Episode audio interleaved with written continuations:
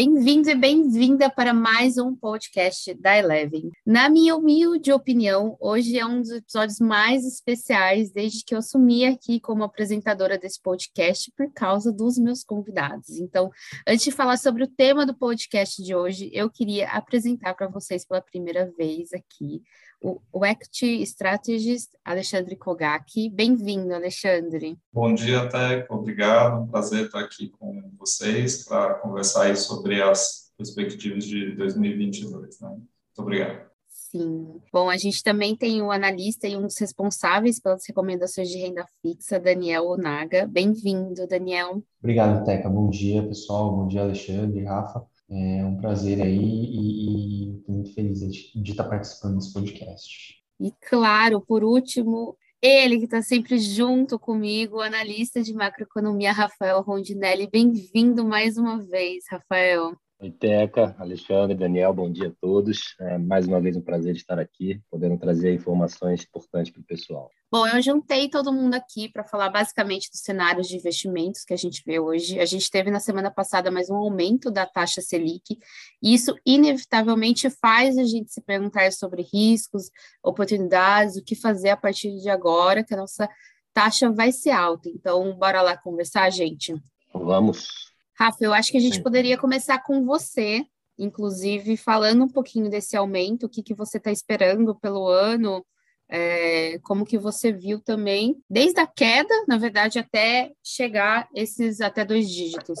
Pode ser? Pode, é, vamos lá. Bom, mais uma vez, acho que toda a mudança começou aí né, por causa da pandemia, né? Então, o Banco Central né, tentou estimular a economia aí bastante no momento de crise e acabou é, colocando a Selic lá para um patamar histórico baixo, né, de, de 2%, o que à época foi muito criticado por diversos é, economistas, pesquisadores, etc., uma vez que, de maneira geral, né, uma economia brasileira aí, com inúmeros riscos, segurança jurídica é, um pouco em xeque em diversos é, é, é setores, etc., não comportaria um, uma taxa de juros tão baixa, aí, equivalente a países desenvolvidos.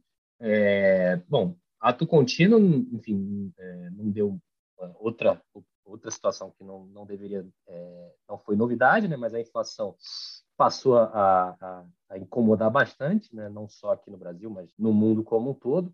E aí o Banco Central se viu obrigado a tentar controlar a inflação e a voltar a subir a taxa de juros aí é, para tentar é, ancorar as expectativas futuras, mas também trazer a inflação para, bom, uma dinâmica um pouco mais positiva, né? não necessariamente conseguindo trazer ela é, para dentro da meta estabelecida pelo Conselho Monetário Nacional. É, com isso, a gente viu aí o, o Banco Central subindo a taxa de juros depois dos 2% para os atuais 10,75%. É, voltamos aí a, a, a, uma taxa de juros de dois dígitos no país. É, uma coisa aí, uma, uma, certa, uma coisa até meio simbólica aqui no Brasil, né, que tivemos bastante muitos períodos de taxa de juros muito altas, enfim, a, a, taxa de juros ter ido abaixo de dois dígitos foi uma conquista naquele momento, mas que infelizmente é, é, não não foi possível ter essa manutenção. É, diante disso, na semana passada, né, foi a última reunião do Copom, o Copom é, subiu em mais 1,5% a taxa de juros para 10,75%. É, essa era uma decisão já amplamente esperada pelo mercado, inclusive é, é, já é, é, comunicada né, pelo comitê no seu, na sua reunião anterior, mas o que acho que o que veio um pouco de diferente aí para o mercado foi os próximos passos que o comitê acabou colocando, né? E aí ele tinha muita gente que apostava né, na manutenção do ritmo de alta, mas o, o comitê preferiu indicar que da, na próxima reunião é, o ideal seria um, um ajuste de menor magnitude na taxa de juros, né? ou seja, provavelmente ele vai subir os juros, mas vai subir é, é, em, um, né, em, um, nível menor do que os 1,5% já é, que ele vinha subindo nas duas últimas reuniões. Com isso, é, nós aqui da, a, da Eleva, a gente tem uma expectativa agora de taxa de juros em 12,25% no final do ano, né? atingindo aí 12,25% aí, provavelmente nas próximas duas reuniões, ali na reunião de maio, isso se mantendo aí até o final do ano. Mas dada essa é, essa perspectiva um pouco diferente que o Banco Central colocou, há uma chance maior da taxa de juros ficar em algo entre 11,75 e 12,5. Né? Então, é, é, é, a nossa expectativa é que ela se mantenha em 12,25%. e que isso é, talvez né, seja suficiente aí para é, ancorar melhor as expectativas de inflação e, e convergir o movimento de inflação mais para próximo da, da, não, vou nem falar do centro da meta, porque a expectativa de inflação está acima da, do teto da meta para esse ano, mas é, a ideia é que você consiga ancorar as expectativas do, do que se chama do horizonte relevante, né, dos, dos anos para frente. É, apesar disso, né, desse movimento contracionista do Banco Central, é, é, o mercado como um todo, e a gente aqui também na Eleva não, não acreditamos que esse ano a inflação vá convergir para o centro da meta, na verdade ela vai ficar provavelmente acima do topo da meta. É, estamos hoje aqui com uma inflação é, para o final do ano de 6%, é, o foco já vem subindo bastante aí, é, a expectativa de inflação para esse ano já atingindo aí cerca de 5,5%. Né? É, e isso, enfim, é, é, acaba trazendo um movimento aí é, que impacta bastante aí o mercado de capitais como um todo, seja a parte de renda fixa, seja a parte de renda variável. Então, a gente acabou observando aí desde o final do ano passado, né? na verdade, não no final, né? mas ali do meio, mais final do ano passado, uma, uma volatilidade muito alta e uma, uma queda aí né, da bolsa como um todo em função do aumento da taxa de juros e uma movimentação é, de um maior fluxo aí de investimento para renda fixa, dada a maior atratividade aí que a gente tem observado em relação a essa taxa de juros mais alta. Então, é, de uma maneira geral, é, a gente tem no Brasil problemas ainda que, que dificultam essa ancoragem das expectativas futuras. Né? Eu acho que hoje uma das grandes preocupações do mercado é em relação ao fiscal. Né? A gente teve um, um ano de 2021 surpreendentemente positivo em relação ao cenário fiscal. Né? Terminou aí o ano com é, um superávit primário do setor público consolidado, algo que não acontecia desde 2013. Mas é, é, é, é até engraçado pensar né, que mesmo num, num, em um ano, em, um, em, uma situação positiva que não foi é, esperada por ninguém, né? o mercado, ninguém esperava um, resultado tão bom é, começo do ano, até o meio do ano ali, a média do mercado era uma, uma expectativa de um, de um déficit primário de cerca de 100 bilhões, inclusive o próprio Tesouro Nacional tinha essa expectativa, mas mesmo assim, com uma situação se comprovando muito melhor do que o esperado, as perspectivas para frente são tão ruins que praticamente não fez nenhum peso positivo né, esse resultado que tivemos no ano passado. Então, hoje, é, é, é essas é, notícias que vêm saindo em relação à a, a, a, PEC dos combustíveis, né, para tentar segurar o preço aí de combustíveis, de energia, ou até outros tipos de subsídio que já circularam na mídia como subsídio é, uniforme para todos os setores em relação ao IPI. É, então, assim, há uma preocupação do mercado em relação a isso. O governo acena com dar esse subsídio sem nenhuma contrapartida de receita, e isso acaba pesando aí na, na percepção de risco, principalmente aí nessa percepção de que a inflação vai ser é, é mais alta do que o inicialmente imaginado. Então, isso acaba é, tendo uma necessidade maior do Banco Central manter essa política contracionista, o que é, tende a ter um efeito extremamente negativo aí na nossa atividade econômica como um todo, né, a partir do momento em que taxas de juros mais altas desincentivam investimentos por parte das empresas, é, e, como eu já comentei, aí mexe bastante no mercado de capitais. Então, é, a nossa expectativa é que esse movimento se mantenha ainda é, é até 12, 25, aí, como a gente comentou. Hoje, a expectativa está mais aí para uma alta de provavelmente 1% na próxima reunião em março e, e complementando ali com 0,5% na reunião de maio finalizando aí a taxa de juros em cerca de 12,25% e terminando o ano é, nesse patamar, dado que, historicamente, bancos centrais não fazem tantas mudanças em um período próximo de eleição. É, de maneira geral, o cenário macro relativo a, a Copom e, e inflação é, é, é, é mais ou menos por aí, nada muito positivo. E como você muito bem colocou, eu acho que esse cenário que a gente está acaba mexendo, querendo ou não, com ações e renda fixa, por isso que eu trouxe o Ale e o Daniel aqui, gente. Mas antes da gente entrar justamente nesses dois assuntos, eu queria a opinião de vocês. É, vocês acham que o, o Banco Central errou quando ele colocou a taxa Selic tão baixa? Olha, é, bem direto, sim. É, na minha opinião, eu acho que o Banco Central errou. É, o Brasil, é, naquele momento, mesmo com a inflação que estava muito baixa, se aproximou a taxas de juros reais próximas dos países desenvolvidos, e aí acaba né, trazendo nenhum tipo de incentivo para o investidor estrangeiro é, colocar dinheiro aqui, com isso influencia diretamente a taxa de câmbio. Então, a gente viu né, um movimento de depreciação cambial muito forte desde o começo do governo é, atual. A gente chegou a quase seis reais né, na nossa taxa de câmbio, já deu uma, uma baixada aí conforme a taxa de juros sobe. E também denota uma situação em que não é condizente com o país. Né? Acho que 2% no Brasil, é, é, assim, acho que todo mundo pode se questionar em, bom, você emprestaria dinheiro ao governo a 2%, né? É um governo, de maneira geral, irresponsável fiscalmente, que é, é, tem um período de eleição aí para frente que geralmente sempre traz mais despesas como um todo, políticas populistas, etc. Então, isso foi exatamente o que aconteceu naquele momento. Né? O governo teve uma dificuldade maior de se financiar, né? é, é o mercado, é, principalmente o, o, investidor estrangeiro, passou a, a, tirar dinheiro do país, né? dado que não tinha mais essa atratividade daquilo que a gente chama como carry trade, é, ou até algum tipo de segurança maior em relação ao investimento dele aqui. É, e o que a gente também observa é esse movimento contrário. Né? Conforme o Banco Central vem aumentando a taxa de juros, a gente percebe uma entrada maior de, de investimento estrangeiro que permite uma taxa de câmbio aí, é, é um, uma dinâmica um pouquinho mais favorável, talvez menos desfavorável do que a gente é, é, observou ao longo do tempo. Então, sim, é, na minha opinião, o Banco Central errou, uhum. e isso tem aquele efeito mola, né? Dado que ele é, é, colocou tão para baixo, ele foi forçado a subir muito mais essa taxa de juros do que talvez fosse necessário se ele não tivesse feito esse movimento tão para baixo. Então, é, eu acho que hoje também essa taxa de juros tão alta que a gente chega é reflexo de uma política monetária que foi feita de maneira equivocada lá atrás. Talvez, se ele tivesse mantido a taxa próxima ali dos 6, 5%, a gente não necessariamente estaria com dois dígitos, mas algo mais próximo ali de 8, 7, 8%, que é, é menos, é, traz menos malefícios aí para a atividade econômica como um todo. E eu estou vendo aqui o Ale e o Daniel concordando aqui com a cabeça.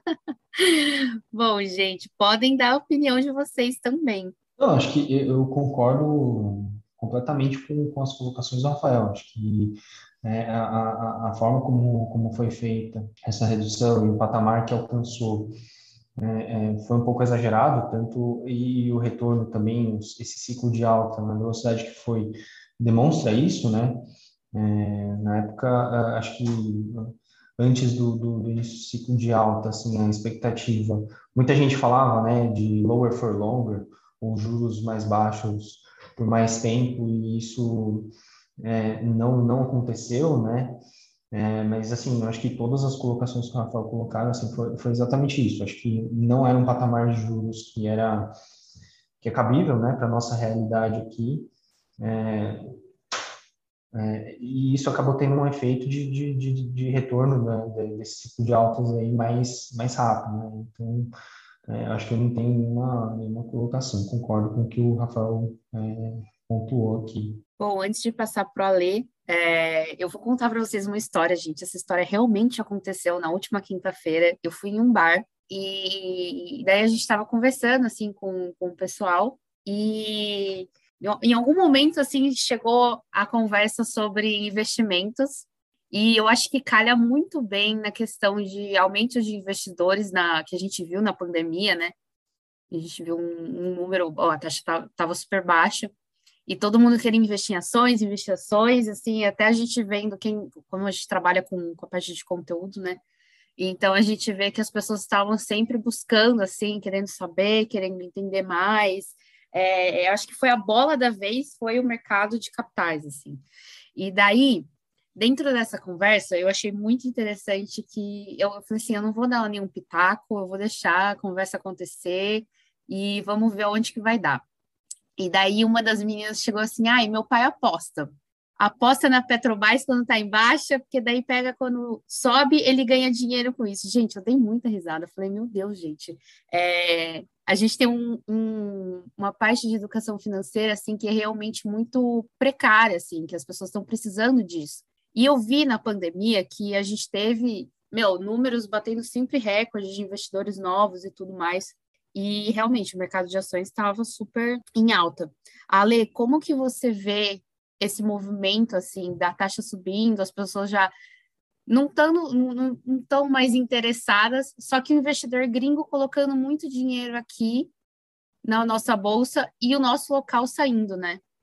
Como que você vê esse cenário? É, a gente tem muitas, muitos fatores que influenciam, né? Então, conforme o Rafael colocou, acho que todo esse aspecto da parte macroeconômica, né, com incertezas fiscais, é, piora da perspectiva de inflação, o PIB meio patinando. Esse ano a gente ainda tem a eleição presidencial até o final do ano, que deve trazer bastante volatilidade para o mercado local. Então, por um lado, a gente tem toda essa incerteza aí que traz para o investidor uma certa insegurança, né? Então, um mercado muito volátil, com muitas altas e baixas, é, em patamares bastante substanciais. Então, isso deixa principalmente aquele investidor que era de renda fixa e migrou para renda variável, quando a taxa estava a, a 2%, ele vê uma ação caindo 10%, 15% em um dia, ele fica completamente inseguro, né? E às vezes por isso até que ele faz o paralelo com uma aposta, né?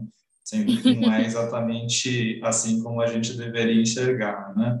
Então, assim, se por um lado a gente tem toda essa questão da incerteza, né, insegurança, do outro lado a gente tem uma bolsa brasileira quando a gente olha por múltiplos, é super barata, quando a gente compara com patamares históricos, né?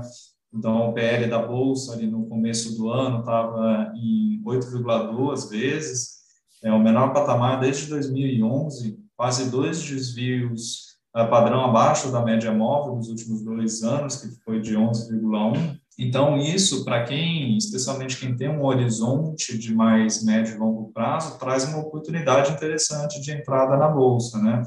Mas precisa saber que uh, o caminho ele vai ser acidentado, né? Então, vão ter muitos ali altos e baixos durante essa jornada e que nem todos os investidores realmente têm um perfil uh, ideal para uh, seguir nessa toada. Né? Então, acho que o importante aqui é, é o investidor conhecer o seu perfil, saber que nível de volatilidade ele suporta, né? Então, acho que depende muito dessa, que tipo de investidor que a gente está falando, né? Então, a gente, esse, principalmente no final do ano passado, a gente teve uma sequência de alguns meses de bolsa em queda, ela foi muito decorrente dos saques que as pessoas físicas fizeram nos fundos de investimento, que, por consequência, precisam desmontar suas posições, algumas delas que visavam um horizonte maior, mas que, pela questão de funding, pela questão de precisar pagar o seu ativo, precisaram ser desmontadas, né? Então, isso trouxe ali um fluxo vendedor muito forte para a Bolsa, e aí, com o múltiplo ficando super barato, a gente teve a entrada aí do gringo no começo do ano com um fluxo forte, né? Então, a gente tem toda essa dinâmica aí durante o ano de 2022 que precisa ser, ser monitorada. Eu ia complementar até que é, é, uma parte também do, dessa entrada do investidor estrangeiro pode ter relação também com a dinâmica de inflação e política monetária lá nos países Sim. desenvolvidos atualmente, né? Então, assim, a, a, inflação vem batendo recorde na Europa, nos Estados Unidos e tudo mais. O Fed já vem sinalizando aí é, é, uma, uma, um início de uma política monetária contracionista, né? provavelmente vai subir juros já na próxima reunião é, é, em março, e, e, a gente vê, continua vendo as commodities subindo muito, né? os preços das commodities de maneira geral subindo muito. Sim. E a nossa bolsa aqui, como o Alexandre já falou, de uma maneira geral bem descontada é, em termos de múltiplos, além disso ela é muito focada né, em, em empresas ligadas a commodities. Então o Brasil, de certa forma, um pouco considerado um hedge de inflação, é, mundialmente falando. A taxa de juros já bem mais alta acaba atraindo de uma maneira mais fácil esse investidor estrangeiro. E as bolsas lá de fora também são muito é, é, é, ligadas ao setor de growth, né, de tech, que tendem a sofrer é, muito mais com o aumento da taxa de juros. Então, acho que esse movimento também acaba favorecendo um pouquinho aí essa, essa mudança aí que a gente tem visto do, do investidor estrangeiro desde o final do ano passado, é, entrando com bastante grana aqui na nossa bolsa. E tem até essa questão da, das commodities, né? A gente fez um, um conteúdo, a gente tem um, um, e-mail que sai todo sábado sobre Conexão Eleven, e a gente estava falando sobre a questão das commodities, né? Hoje a gente vê a produção de carro elétrico aumentando cada vez mais, e você tem o quê? Cobre e lítio aí, né? E é uma porrada, né, meu? É muito forte isso. A gente tem fundos de investimentos que estão completamente ligados, expostos a, a investimentos em, em, commodities e, querendo ou não, é uma baita oportunidade aí para quem quem está pensando no longo prazo mesmo, né? E, bom, Daniel, você está muito quietinho, vamos conversar um pouco. Não, claro, claro. Estava é, só esperando minha deixa aqui, né, depois do, do, do Alexandre e do, do, Rafael. Mas, assim, uhum. aproveitando é, para fazer ligação aqui para a parte de de renda fixa, né? Eu acho que é, esse ponto que o, que o Alexandre tocou do, da questão dos resgates, né? A migração dos investidores da renda variável é, por conta da performance da bolsa uh, no final de 2021, né? É, esse fluxo, é, por conta também do aumento da, da, da, da taxa Selic, veio para a renda fixa, porque os investidores começaram a enxergar um, uma taxa uma taxa atraente, assim, né? Para quem poxa, você viu uma, você viu a Selic a 2, depois você vê um, um, um, uma Selic agora a, a 10,75, você começa a falar, putz, se eu receber 100% dessa taxa, estou recebendo 10,75, entendeu? É uma taxa bastante, atra, bastante atraente, assim, né? Mas, é, da mesma forma que a gente não concordava, assim, que, putz, a renda fixa morreu, né? Que, que, que, que, que você estava dois, né? Não era bem assim, porque você tem que alinhar isso aí com seu uma questão de diversificação, é, é, questão de risco, né? Hoje também não é verdade que putz, agora é só renda fixa, é a vez da renda fixa, é só renda fixa, como, como o Alexandre colocou, hoje tem um desconto bastante bastante grande, né? Na, na, na bolsa de valores. É, é, mas assim, eu acho que para renda fixa hoje realmente, né, tem tem boas oportunidades, né? Renda fixa é um, bastante amplo, tem tem diversos é, indica, é, indexadores, você tem como diversificar o risco aqui, lembrando, né, que você tem os títulos públicos e você tem os títulos privados para investir. É, e hoje o investidor ele tem que prestar bastante atenção, né? Porque uma vez que esse movimento de saída da renda variável vem para a renda fixa, isso também né, pode causar algumas distorções, né? Como Sim. hoje acontece, por exemplo, que a gente vê nos ativos de crédito privado. Uh, e aí falando nos os mais famosos deles são as debêntures incentivadas, né? Os ativos de de, de, de crédito aí, que tem, contam com incentivo fiscal, hoje você vê um, um diferencial de taxa, né, que a gente chama de spread de crédito, que é um que é um adicional que você recebe por correr o risco de crédito dos emissores, do, dos devedores daquelas, daquelas dívidas, né? A gente vê esses spreads em patamares muito comprimidos.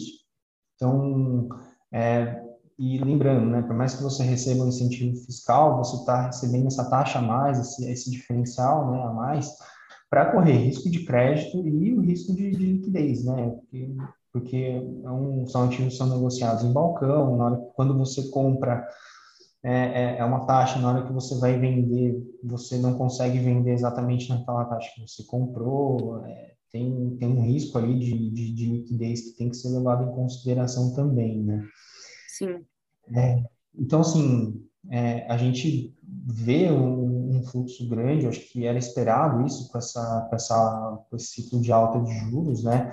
Mas o investidor ele tem que prestar bastante, bastante atenção e entender quais são os riscos que ele está correndo e, e, quais os riscos que ele está mitigando quando ele compra um ativo de renda fixa. Né? Acho que isso é bastante importante, assim, é, pro, pro, talvez para o investidor é, varejo, né, aquele investidor que não tenha tanto conhecimento dos ativos, é um mundo, é, você, você entra na, nas plataformas, é, um, é uma sopa de letrinhas, né? Você tem CRIs, CRAS, vendas incentivadas, LCIs, LCA, CDBs, você fala, putz, o que, o que, que eu estou investindo aqui, né? E, e, e, aí você tem que você tem que tentar ao máximo entender o que, que você está é, quais, quais, são os ativos, quais são as estruturas, quais riscos você, quais riscos você está correndo e não sair investindo na torta direita porque a taxa está tá mais alta, né? É, mas acho que isso é, um, é, é, é realmente assim é um, é um, é um processo que a gente já esperava, né? Com, com, com esse ciclo de, de, de altos, com a, com a Selic mais alta, é, e é, a gente vê que para 2022, né, a gente, é, como, como o Rafael colocou, é um ano que é, ainda tem muitas incertezas, né, então, nas incertezas, você tem que exigir mais prêmio por conta disso, né, é, então, a gente enxerga um cenário de bastante volatilidade, então, por mais assim que seja é, é, um ano que a gente já vê uma migração forte, a gente espera uma volatilidade bastante grande, né? Não, mas eu acho que você tocou em um ponto que eu acho muito importante e que eu queria tocar também. É que às vezes as pessoas têm essa, essa ideia, e a gente recebe muitas questões sobre isso na, nas redes sociais, que ah, renda fixa é mais seguro, renda fixa é mais seguro, é, é mesmo. Só que você tem marcação ao mercado, por exemplo. E é uma coisa que você tem que estar muito atento a isso, porque querendo ou não, eu, eu fiz um podcast só disso com o Rafael, é, a gente conversou bastante, e eu não te chamei, desculpa já. Era só de renda fixa. Você estava, você estava em boas mãos ali com, com o Rafael, com certeza. Opa, que isso. Mas, mas é exatamente isso, a gente estava questionando que a gente fala tanto em renda fixa, tanto em renda fixa, que agora é o momento e tudo mais, e eu acho que a presença do Alê é, também é nessa, nesse sentido de provocação sobre um portfólio bem equilibrado, é, que você tem que ter a parte de ações, você tem que ter a parte do Daniel, de renda fixa, e entender as questões de macroeconomia que vão afetar o teu investimento com o Rafael. Então, a gente estava vendo, né, no, no, final do ano, no, no ano passado, ai, agora é renda fixa, agora é renda fixa, tudo bem. Mas todo ativo, seja ele qual for, no momento que você tirou da poupança, você tem que entender que você tem um risco. E, e acho que a marcação ao mercado, ele vem muito nesse sentido também de ser um risco que não é conhecido pelos investidores e a gente tem essa, essa dificuldade. Eu tenho muita dificuldade, Daniel, quando eu vou montar a minha carteira de, de investimento, a, o meu maior problema assim, é entender todas essas sopinhas de letrinhas mesmo que você muito bem colocou. Não, é, exato. Acho que a marcação do mercado é um tema bastante, é, bastante recorrente, né? Muita gente tem dúvida. Acho que isso por conta do fato de que é, alguns ativos de renda fixa não sofrem a marcação ao mercado, ou seja, o investidor que abre a conta dele lá e, e, vê o, o, a posição dele não enxerga essa, essa volatilidade que ele está que, que o ativo dele sofre, né, nas condições de mercado. É, e é, eu acho que onde ele mais enxerga isso na renda fixa, falando do investidor em geral, é no, no, nos títulos públicos, né, no, naqueles ativos que ficam ali no tesouro direto, né? Porque, é, primeiro, acho que a renda fixa, o, o, conceitualmente assim, é um ativo que você, no momento do, do investimento, você está contratando a sua a sua, a sua remuneração é, e o, também o prazo dela, né? Então, você tem ali a, a remuneração e o prazo determinados no momento do investimento, né? Isso gera um pouco de dúvida, porque ele fala assim, mas se eu, se eu comprei aqui um, um um ativo, uma, uma LTN, um tesouro pré-fixado a, a 10%, por que, que eu estou tendo uma rentabilidade negativa? Isso é por conta da marcação ao mercado, né? porque se você tiver que vender esse, esse, esse, esse ativo antes da data de vencimento, você pode sim, e não estou dizendo que você vai, é mais complicado do que isso, mas é, você pode sim ter um retorno negativo, você pode ter um prejuízo nessa, nessa venda, né? E isso ainda gera muita dúvida no, no, nos investidores. E, e, isso fica ainda pior, né, é, quando você fala de ativos de títulos privados, né? Você compra um CDB lá, e aí você contrata por um prazo de 10 anos, e, e no meio do, do, caminho você tem que vender, é, quando você estava abrindo a sua conta, você via lá ele rendendo aquela taxa, e de repente na hora que você vende, você vende a uma taxa pior e tem que e, e tem um prejuízo na venda, né? É, que é uma possibilidade, né? E, o investidor acaba não, não, não, entendendo exatamente como que como que como que isso acontece, né?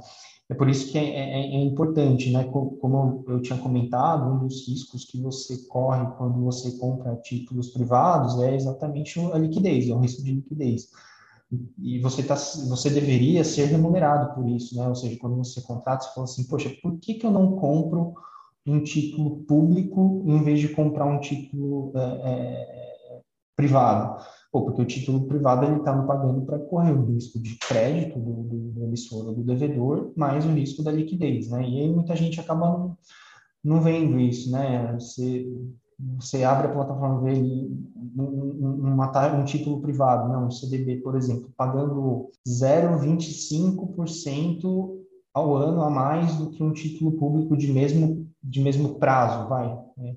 O, conceito, o conceito certo seria duration, mas de mesmo prazo. Aí você poxa, você tem que pensar, poxa, para ganhar 0,25 a mais por ano, vale a pena eu deixar de investir num título público para investir nesse título privado? Entendeu? Eu acho que essa é a, a primeira coisa que eu acho que tem que estar na cabeça do investidor, né? Isso realmente ainda gera muita dúvida. E acho que outro ponto que você comentou, né, Teca, a questão da, da diversificação, assim, acho que, como você bem colocou, assim, acho que não é porque a Selic está em patamar, chegou em dois dígitos, está em patamares mais altos, significa que você tem que trocar todo o seu, seu portfólio, sair da renda variável e completamente para a renda fixa, né? Você tem que ter uma diversificação, você tem que ter um, um, portfólio coerente com sua, com sua realidade, né? Bom, a gente falou da diversificação, né? É, Daniel muito bem colocou aqui a importância disso. É, e agora, o que, que vocês estão enxergando de oportunidade para o investidor em curto prazo, assim, curto médio prazo? Principalmente o, o mercado de ações que a gente está vendo agora, temporada de resultados chegando, né, Ale? Isso, é, já começou semana passada com alguns resultados, né? Hoje a gente teve mais um logo cedo. É, então, até o final de março aí a gente deve ter bastante publicação, né? Esse é um ano que, na nossa avaliação, stock picking, né, você selecionar corretamente as ações ali vai ser super importante, né, por conta da volatilidade que a gente já mencionou anteriormente. Então, quando a gente elaborou nosso relatório de perspectivas aí para de 2022, a gente mapeou quatro fatores que a gente entendeu como serem fundamentais aí para navegar muito bem durante esse ano, né? Então, o primeiro deles é buscar oportunidades em empresas com baixa alavancagem, em múltiplos mais baixos, né? Então, especialmente por conta aí dessa perspectiva de taxa de juros mais alta e de uh, Selic mais alta e taxa de juros longas também mais altas, uh, empresas com alto nível de endividamento acabam sofrendo mais, né?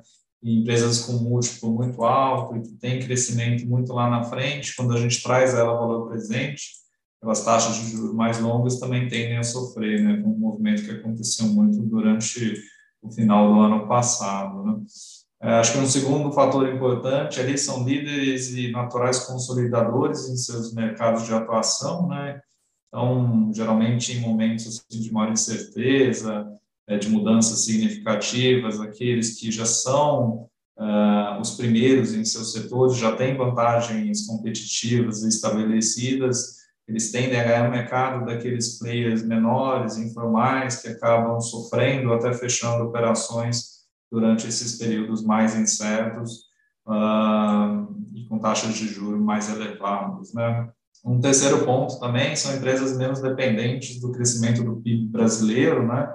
Então, o PIB esse ano normalmente deve ser mais, mais fraco. Então, empresas que, é, por exemplo, igual o Rafael mencionou, empresas de commodities, né, que dependem muito mais da dinâmica global, é, de preços de commodities, que algumas delas que, é, estão em, em trajetória ascendente. Então, são opções interessantes, né? E aí, finalmente, o último fator são setores ou empresas em tendências estruturais de evolução ou crescimento secular, né? Então, você tem algumas empresas que atuam em setores com baixa penetração ou muito pulverizados, né? Então, você tem, por exemplo, uma empresa de locação de máquinas e equipamentos pesados ali que a gente cobre, que ela é a líder do seu setor, mas tem 1%, menos de 2% de market share, né, de participação de mercado.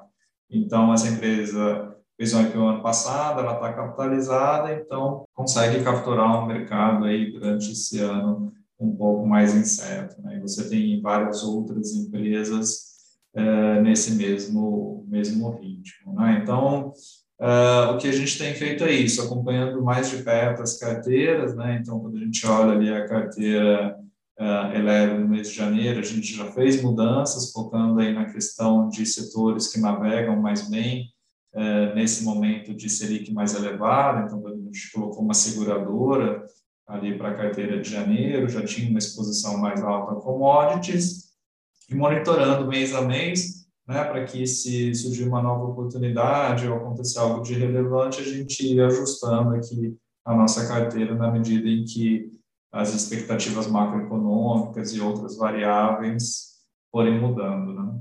muito nessa linha. E você, Rafa, o que, que você está olhando aí nesse primeiro trimestre? Vai, vamos colocar aqui. Bom, é, é vamos lá, eu vou deixar para os especialistas aqui falarem mais diretamente de alocação. Acho que eu vou comentar um pouco mais relacionado aos principais riscos que eu estou enxergando. Né? Então, é, é, bom, por um lado de, de ações, né, o Ale já falou bastante aí do nível de desconto que a gente tem quando a gente fala em relação a múltiplos e etc. É, e, mas o que eu chamaria muita atenção, eu acho que o investidor tem que ficar muito ligado realmente na parte macro é, global e Brasil também, né? Mas assim, eu acho que o que vai pesar muito aqui no Brasil é, é, é eu tenho um lema, né? Aquilo que está ruim ainda pode piorar, né? Então a gente vê uma taxa de juros realmente Meu alta Deus, aí. gente, para tudo e vamos, vamos dar ênfase essa Não, é assim, quando a gente pensa em, em, em, na dinâmica macroeconômica nesse momento, né, é, é, quanto mais é, você tem uma irresponsabilidade do Estado nas, na, nas questões fiscais, é, é, isso necessita de uma taxa de juros mais alta e por mais tempo, né? Isso acaba tendo a penalizar muito mais a nossa atividade econômica. Então, hoje a gente tem uma perspectiva aí de um governo que está acenando para todo tipo de política populista e subsídio, sem contrapartida de redução de despesa. Então, isso vai deteriorar o fiscal, que vai deteriorar as perspectivas de inflação. Então, isso ensejam aí um período é, é, maior de uma taxa de juros é, alta e, eventualmente, mais alta ainda do que a gente está enxergando agora. Então, você já tem hoje no Brasil, né, é, uma, diante das estimativas de inflação para esse ano, a gente já tem a taxa de juros real mais alta do mundo. É, é, e, em algum nível, isso já é realmente atrativo. Né? Você já tem uma taxa de juros real perto de 6%. Tem títulos do Tesouro Direto Longo aí que estão pagando IPCA mais quase 6%, 5% e alguma coisa, etc., que são super interessantes. Mas se o governo continuar na, a, nessa perspectiva de, de, de, piora dos gastos e piora da trajetória fiscal, é, essa taxa de juros pode ficar ainda mais alta e isso tende a deteriorar mais ainda a marcação a mercado, no caso de títulos de renda fixa, e no caso das empresas é, é na Bolsa, você tem um, uma deterioração ali no resultado financeiro direto. Então, é, é, você ainda pode ter uma, uma situação que piore. Então, acho que é, ficar bastante de olho aí nos movimentos do governo nesse ano, principalmente à luz das eleições, o que deve trazer aí é, é muitas declarações de todos os tipos é, é, dos candidatos e, claro, é, vai depender muito de eventualmente qual governo que vai ganhar e, e qual tipo de política que eventualmente isso vai ser é, implementado a partir do ano que vem.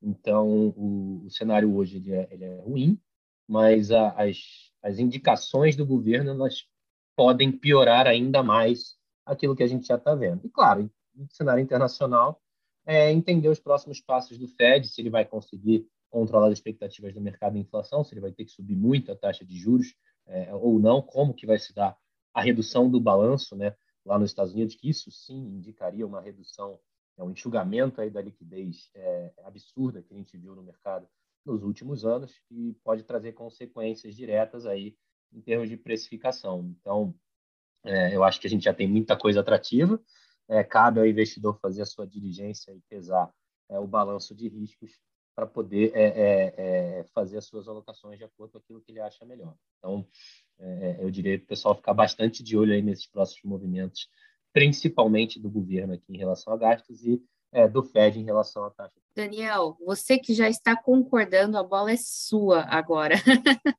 Não, eu acho que é, é isso, assim, como, como eu tinha comentado, né, no, no no, no começo da nossa conversa. Acho que quando, a, a, quando as incertezas são, são muitas, né, você tem que exigir mais prêmio por isso, né? E o, o, o, Rafael bem colocou, hoje a gente tem um ano com muitas incertezas, assim, a gente está vendo um cenário que, como ele colocou, o que está ruim pode piorar, né? E aí a gente como que você pode, como que você aloca seus recursos nesse cenário? E falando de renda fixa, né, eu acho que a, a, a primeira coisa é você é, colocar, colocar seus investimentos, é, seus recursos em investimentos mais seguros, é, assim, tanto em termos de risco de crédito, quanto risco, por exemplo, risco de duration, ou no caso prazo, né?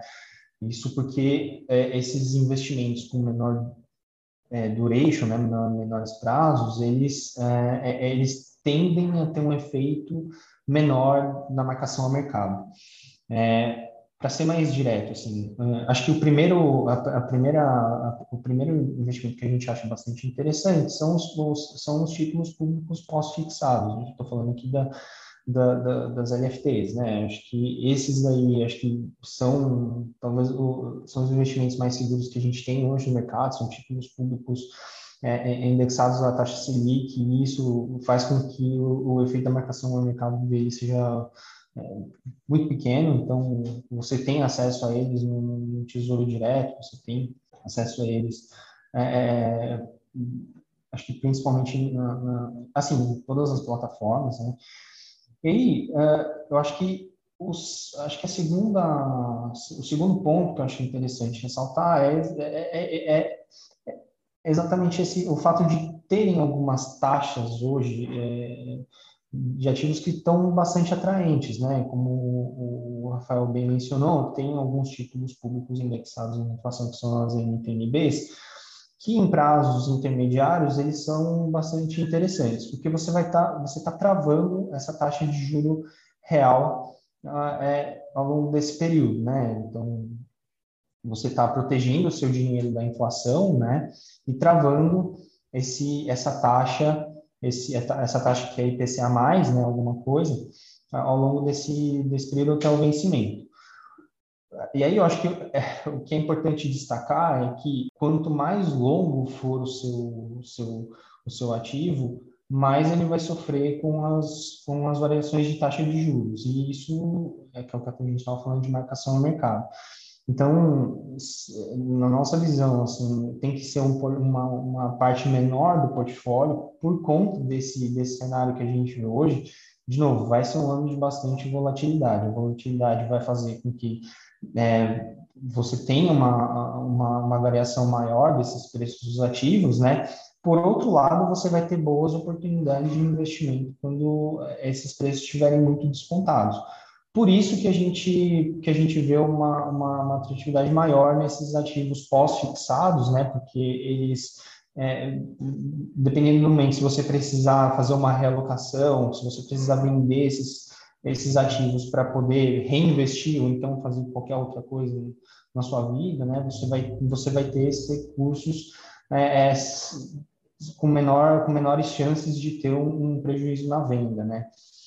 E acho que por fim, acho que são os pré-fixados de curto prazo, né? A gente está falando aí de, de, de títulos públicos com, com vencimento em dois anos, três anos, quanto mais curto, melhor, né, por, por conta desse, por conta dessa, dessa volatilidade, né, e acho que por fim, é, se você quiser, é, se você achar tudo, olha, eu acho que hoje os preços, os ativos já estão bastante estressados, eu acho que está valendo a pena, isso aí deve voltar, é, você pode correr um pouco mais de risco buscando ativos de, é, de, de crédito privado, por exemplo, né?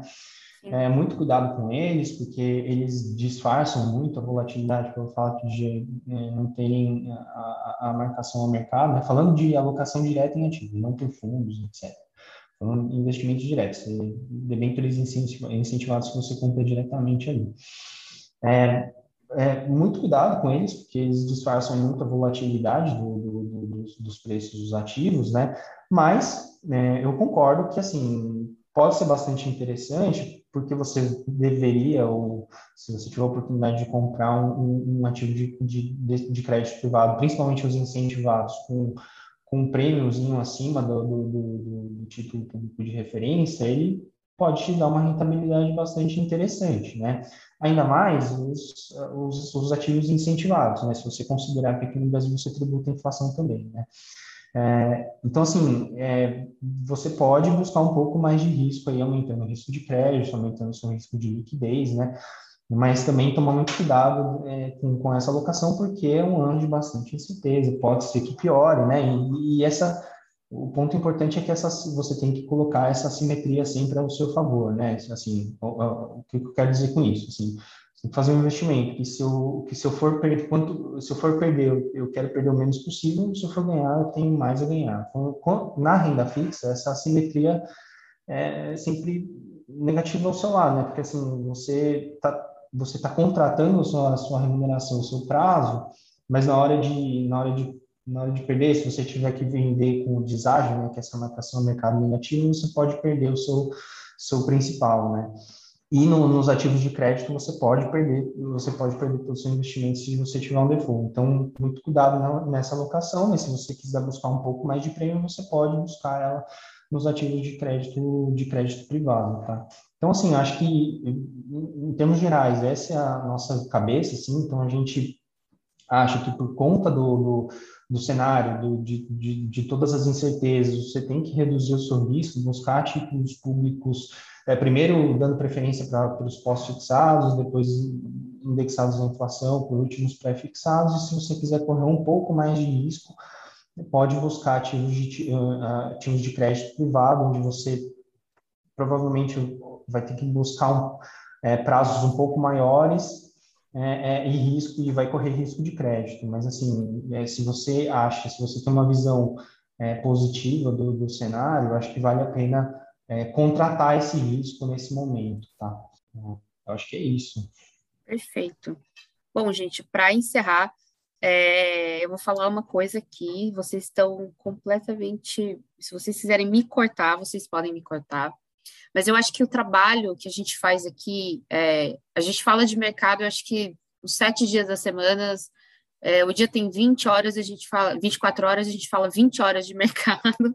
E o trabalho do, do Ale, do Dani, do Rafa, é justamente trazer todas essas análises e, relatórios para os investidores, para eles fazerem a melhor escolha. Então, a gente traz aqui, é sempre algo muito pincelado do trabalho árduo que eles fazem, porque eles falam realmente de mercado 24 horas, e eu sempre, quando tem alguma dúvida ou chega alguma coisa nas redes sociais, eu corro para eles e, e, pergunto e questiono, tento entender também. Então, se você ficou com alguma dúvida ou quer fazer alguma pontuação, é, só mandar uma mensagem para a gente nas redes sociais e eu converso com eles. E, e, é isso, gente. Espero que vocês tenham gostado de participar aqui também. Muito obrigada, Lê, muito obrigada, Dani, Rafa. Bom, muito obrigado, Teca. Primeira participação aí, sempre que precisar, estou à disposição. Obrigado pela parceria, Daniel e Rafael. Até a próxima. Tchau, tchau. É isso, obrigado, pessoal. Foi um prazer. Até a próxima. É isso. Mais uma vez foi um prazer, pessoal, é, dividir aqui esse espaço com o Daniel, com o Alexandre também. E fiquem à vontade aí para tirarem suas dúvidas com a gente e contem conosco. Bom, o próximo episódio desse podcast vai ser sobre carteiras recomendadas com o Head de Research, o Cadu. É, então, eu fico. Faço convite para vocês, se vocês também quiserem mandar alguma coisinha, podem mandar. É, eu pensei justamente nesse tema antes de trazer o Ale, trazer o Daniel, trazer o Rafa para dar esse primeiro panorama para a gente, depois a gente entender o que, que é uma carteira recomendada, não é mesmo, gente? Então, até semana que vem e muito obrigada, gente.